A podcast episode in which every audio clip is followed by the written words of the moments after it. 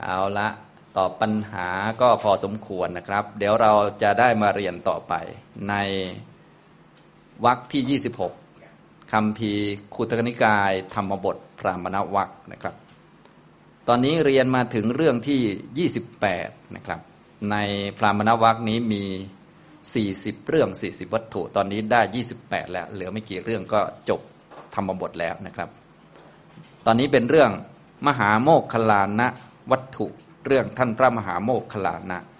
เรื่องท่านพระมหาโมกขลานะก็มีปัญหาหลายประเด็นนะฉะนั้นในยุคเก่าๆเนี่ยยุคพุทธกาลเนี่ย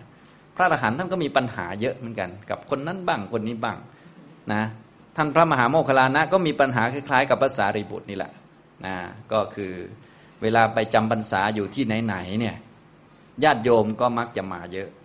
และพอมาเยอะก็ถวายนั่นถวายนี่เยอะนะบางทีท่านก็เอาไปไม่หมด หรือว่าไม่ได้เอาไป ท่านก็จะบอกพระไว้บอกว่า ช่วยเอาของไปส่งด้วยนะ ฟังดูเป็นไงครับ เอ๊ะพระอรหันต์นี่ยังไงนะเห็นไหมจริง ๆ ถ้าเป็นความรู้สึกพื้นๆแบบพวกเราก็น่าจะว่าเออมาถวายวัดนี้ก็น่าจะให้วัดนี้ไปใช่ไหมล่ะ อันนี้คือคิดแบบปุถุชน แต่ว่าพระอรหันต์ต้องคิดอีกอย่างหนึ่งเหมือนกันนะฉะนั้นบางทีเราเอาแต่ความคิดของเรามาตัดสินนี่บางทีอันตรายเหมือนกันในยุคเก่าเขาก็ไม่เข้าใจก็มีเยอะ แต่ว่ายุคเก่ายังดีที่มีพระพุทธเจ้าอยู่ พอสงสัยปุ๊บเขาก็ไปถามพระพุทธเจ้าเลย ท่านพระมหาโมคลานะก็ถ้าเป็นเรื่องนี้ก็คล้าย ๆ กับเรื่องพระสารีบุตรอีกแล้วก็คือเนี่ยเวลาไปจำพรรษาอยู่ที่ใดที่หนึ่งก็มีคนเอาของมาถวายเยอะ โดยเฉพาะพระมหาโมคลานะ ดีไม่ดีนี่จะเยอะกว่าท่านพระสารีบุตร เพราะว่าสายมูมันง่าย สายมูรู้จักสายมูใช่ไหมสายมูกับสายปัญญาเนี่ยนะพระมหาโมคลานะเนี่ยก็ชอบไป สวรรค์ใช่ไหมไปพูดคุยกับเทพบุตรเทพธิดาเอามาเล่าให้ชาวบ้านฟัง ชาวบ้านก็โอ้โหศรัทธาในความดี ความดีทำแล้วได้ผลอย่างนั้นอย่างนี้นะ แล้วก็ไปนรกบ้างไปเปรตบ้างก็มาบอกว่าอย่าทำชั่วนะทำชั่วเป็นอย่างนี้โอ้มาบอกละเอียดยิบเลย ชาวบ้านก็ยิ่งเลื่อมใสใหญ่เลย เพราะว่าโดยพื้นฐานแล้วชาวบ้านเนี่ยนะถ้าอะไรที่เป็นอิทธิฤทธิ์หน่อยเนี่ย โอ้โหชอบกันมากนะก็คงคล้าย ๆ พวกเราเนาะ ทางพวกเราเนี่ยถ้าเรียนธรรมะแล้วถ้ามีพูดเรื่องอิทธิฤทธิปาฏิหาริย์พูดเรื่องเทวดาขึ้นมานิดนิดนึงพูดเรื่องเปรตขุมนั้นขุมนี้นะพูดเรื่องวัดนี้เคยมีพญานาคอยู่ข้างล่าง โอ้โห เอาแล้วขึ้นแล้ว ตาโตแล้วนะ จริงๆก็ไม่ได้เกี่ยวอะไรเลยนะ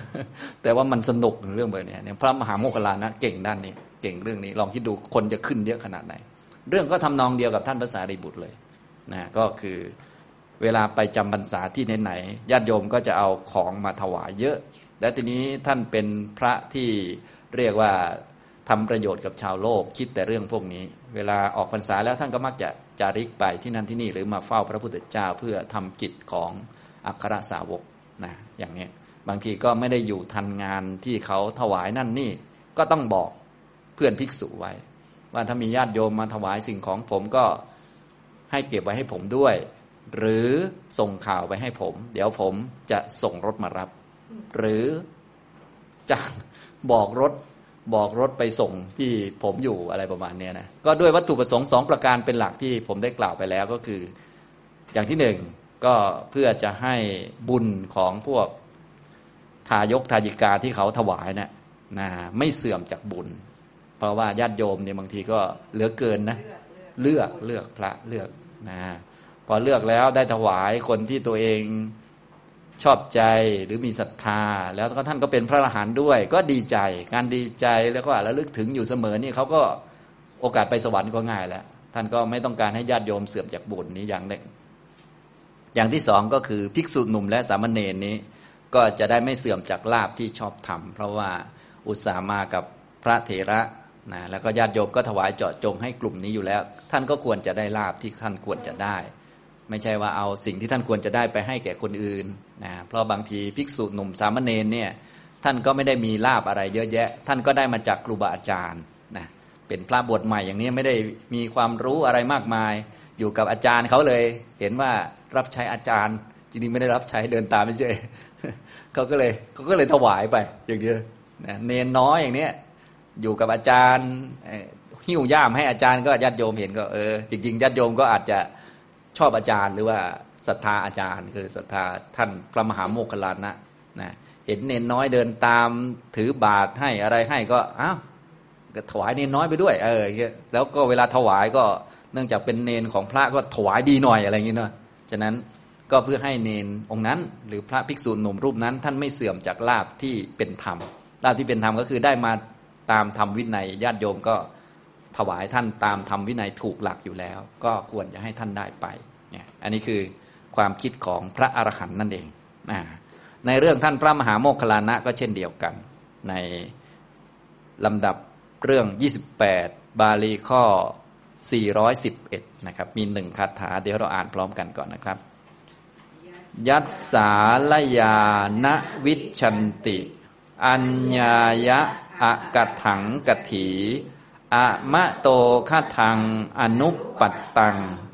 ตะมหังบรูมิพรามนังอันนี้ก็เป็นพระคาถาที่พระพุทธเจ้าตรัสในเรื่องท่านพระมหาโมคคลานะเถระนะครับ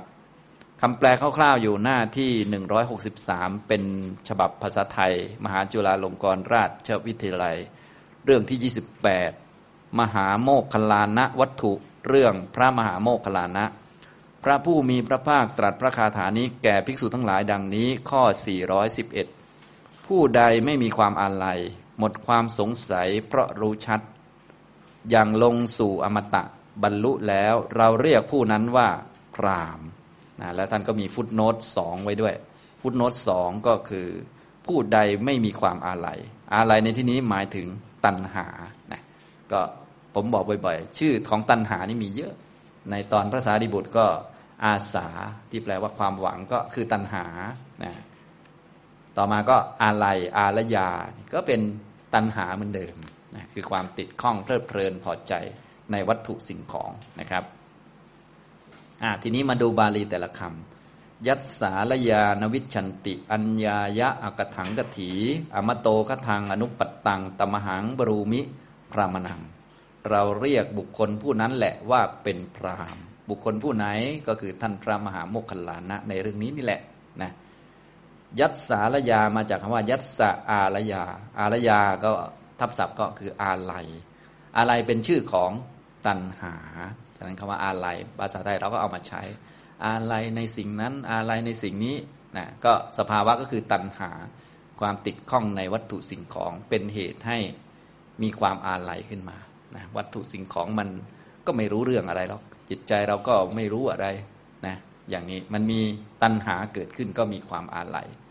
อาลัยก็เป็นชื่อของตัณหานั่นเอง ยสฺสาลยา ความอาลัยย่อมไม่มี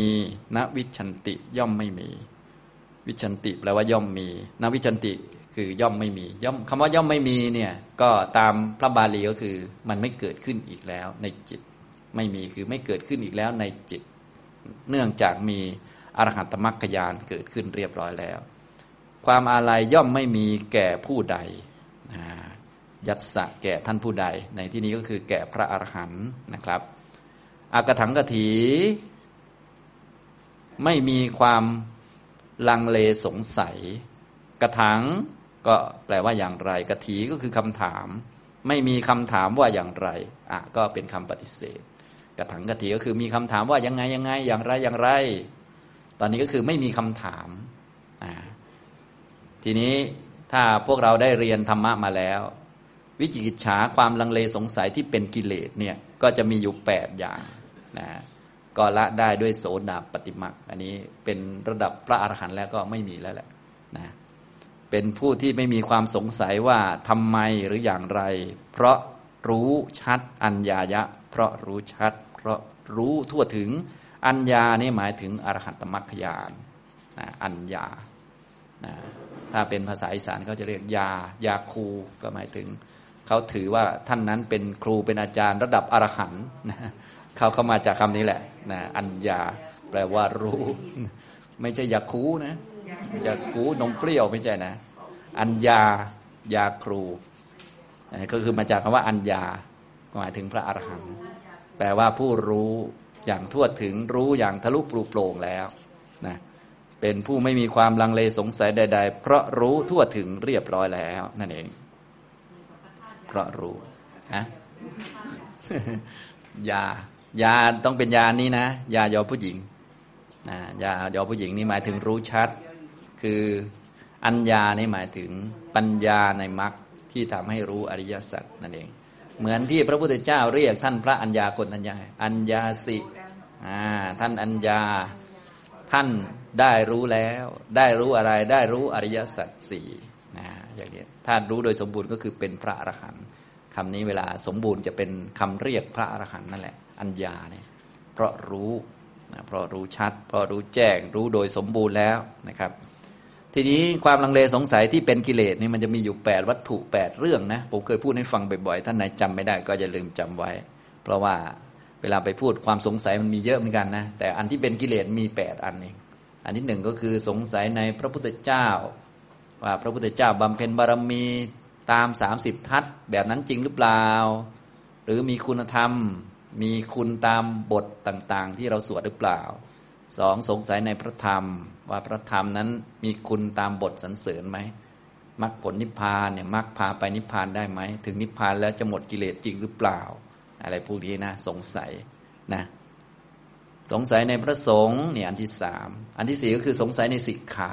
ข้อฝึกหัดที่พระพุทธเจ้าวางไว้ ศีลสมาธิปัญญาต้องทำเรียงไหมอะไรประมาณนี้ต้องฝึกตามข้อปฏิบัติอย่างนี้อย่างนี้ไหมต้องกินน้อยนอนน้อยไหมกินเยอะไม่บรรลุได้เหรอ เป็นเยอะก็บรรลุได้มั้งมีมั้งด้วยนะ ไอ้พวกมั้งเนี่ยมีเยอะเหลือเกินจะหาแต่เรื่องไม่บรรลุอยู่นั่นพวกนี้นะก็ทำมันไหนได้ก็ทำไปเถอะทำไม่ได้ก็ยอมรับตัวเองว่าตัวเองกิเลสหนาก็พอแล้ว จะยากอะไรทั้งนั้นก็ไปเรื่อยคนเราหากินไปเรื่อยเนี่ยข้อที่สี่สงสัยในสิกขาห้าก็คือสงสัยในชีวิตอดีต ขันอายตนะธาตุส่วนอดีตหกก็สงสัยขันอายตนะธาตุส่วนอนาคตนะ เจ็ดก็สงสัยในขันอายตนะธาตุส่วนอดีตกับอนาคตต่อเนื่องกัน อันนี้ก็คือสงสัยเรื่องขันนั่นแหละ ขันที่เกิดตามเงื่อนไขตามปัจจัย คือถ้าเลิกเห็นผิดเรื่องตัวตนมันก็เข้าใจหมดแล้วแหละแล้วก็ข้อที่ 8 ก็คือสงสัยในอิทัปปัจจยตาปฏิจจสมุปบาท คือสงสัยในธรรมทั้งหลายที่เกิดขึ้นในปัจจุบันเนี่ยมันเกิดตามเงื่อนไขปัจจัยเอ๊ะทำไมมันเป็นอย่างนี้นะทำไมถึงเป็นเราทำไมคนนั้นตายทำไมคนนี้เกิด ทำไมอย่างนั้นทำไมอย่างนี้นะทำไมอันนี้ไม่มีทำไมอันนี้มีอย่างนี้นะแต่ผู้ที่เห็นธรรมะแล้ว เขาก็จะรู้ชัดว่าที่อันนี้มันมี เพราะอันนี้ไม่มี เพราะอันนี้มันมีนะเมื่ออันนี้มีอันนี้ย่อมมี เพราะความเกิดขึ้นของอันนี้ อันนี้ก็ย่อมเกิดขึ้น เมื่ออันนี้ไม่มีอันนี้ก็ไม่มี เพราะความดับไปของอันนี้ อันนี้ก็ดับไป ก็ไม่มีความสงสัยที่เป็นกิเลสนะครับ อันนี้คือ อากถังกถีนะก็คือเป็นผู้มีความรู้ชัดในวัตถุทั้ง 8 ประการอย่างชัดเจนแล้วก็ไม่มีความสงสัยนะครับ เราเรียกท่านผู้นั้นผู้ที่ได้บรรลุถึงอนุปปัตตังแปลว่าได้บรรลุถึงตามลำดับนะผู้ได้บรรลุประโยชน์ตามลำดับแล้ว อมตโตคทางผู้อย่างลงสู่อมตะนะอมตะก็คือพระนิพพานอย่างลงสู่อมตะธรรม เราเรียกท่านผู้นั้นผู้อย่างลงสู่อมตะธรรม ผู้บรรลุประโยชน์ตนแล้วตามลำดับว่าเป็นพรามประโยชน์ตนอย่างสูงสุดก็คืออรหัตผลนะสิ่งที่เป็นประโยชน์ตนสำหรับบุคคลเนี่ยมีอยู่สองอย่าง ก็คืออรหัตผลกับนิพพาน อันนี้คือประโยชน์ของคนนะ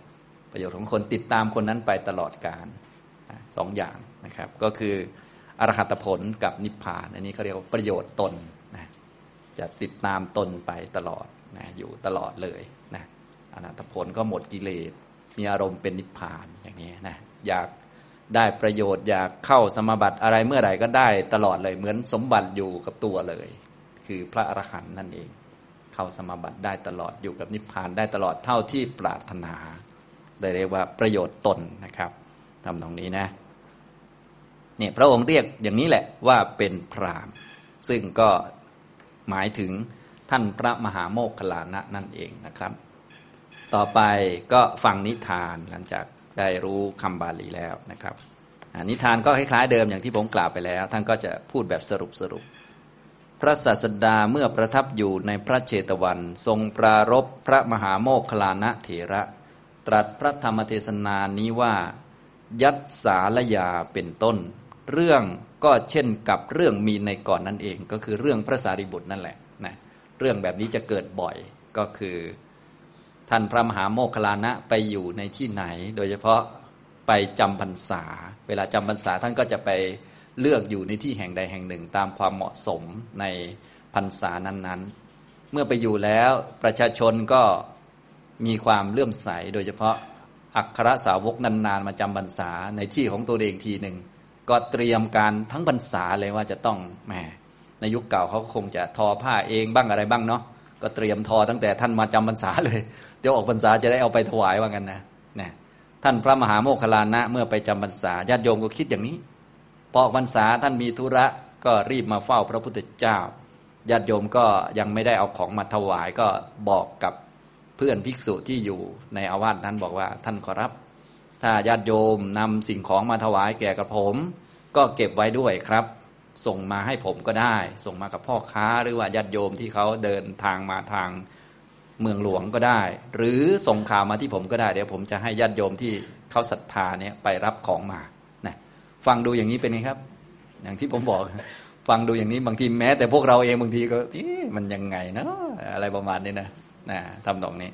นะครับ เรื่องก็คล้ายๆเดิมนะครับนะ ท่านก็เลยบอกว่า เรื่องก็เช่นกับเรื่องมีในก่อนนั่นเอง แต่เรื่องนี้พระศาสดาตรัสความที่พระมหาโมคคลานะเถระ เป็นผู้ไม่มีตัณหาแล้ว ตรัสพระคาถานี้ว่า ยัตสารยานวิชันติ อัญญายะอักถังกถีอมโตคทางอนุปัตตังตัมหังปรูมิพรามนัง แปลความว่า ความอาลัยของบุคคลใดไม่มี บุคคลใดรู้ชัดแล้ว เป็นผู้ไม่มีความสงสัย เป็นเหตุกล่าวว่าอย่างไร เราเรียกบุคคลนั้นผู้อย่างลงสู่อมตะ ตามบรรลุแล้วว่าเป็นพรามในเวลาจบเทศนาชนเป็นอันมากบรรลุอริยผลทั้งหลายมีโสดาปฏิผลเป็นต้น ดังนี้แหละเรื่องพระมหาโมคคลานะเถระจบนะครับ อันนี้ก็เป็นเรื่องสั้นๆนะเป็นเรื่องตอนที่กล่าวถึงว่าพระมหาโมคคลานะเป็นพระอรหันต์ไม่มีความติดข้อง มีเรื่องนั้นเล็ก ๆ น้อยๆบางทีภิกษุทั้งหลายก็มาทูลพระพุทธเจ้านะพระพุทธเจ้าก็ได้ตรัสตามความเป็นจริงนะครับทำนองนี้